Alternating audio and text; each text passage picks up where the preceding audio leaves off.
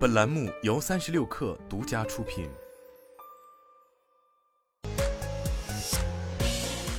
网罗新商业领域全天最热消息，欢迎收听快讯不联播，我是金盛。京东到家8月份的消费数据显示，上海、盒马和山姆的订单量和下单用户数均有环比上月80%及以上增长，北京地区订单量和下单用户数也随之快速上升。从整体看，多地订单量均有环比上月60%及以上增长。京东到家平台上，山姆、盒马、七鲜、永旺、麦德龙、伊藤洋华堂、永旺等超市8月份的整体订单量环比上月增长了近30%。据猫眼专业版数据，8月23号今天14时08分，2023年8月总票房破65亿，孤注一掷《封神第一部》《巨齿鲨2》《深渊》分列8月票房榜前3位。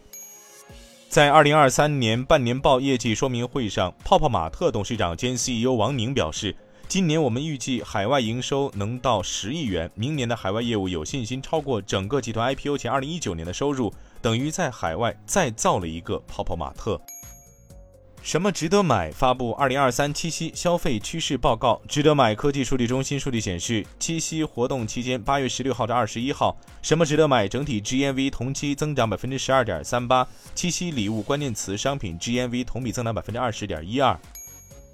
七夕期间，以吃住行游购娱为代表的服务零售业迎来全年消费高峰，全国各地商家纷纷通过线上平台上线优惠供给，推出直播专场，其中美团休闲玩乐直播间交易额破1亿元。此外，七夕前夕美团举办的餐饮堂食系列直播活动交易额也突破1亿元，烤肉、自助餐、火锅等品类最受欢迎。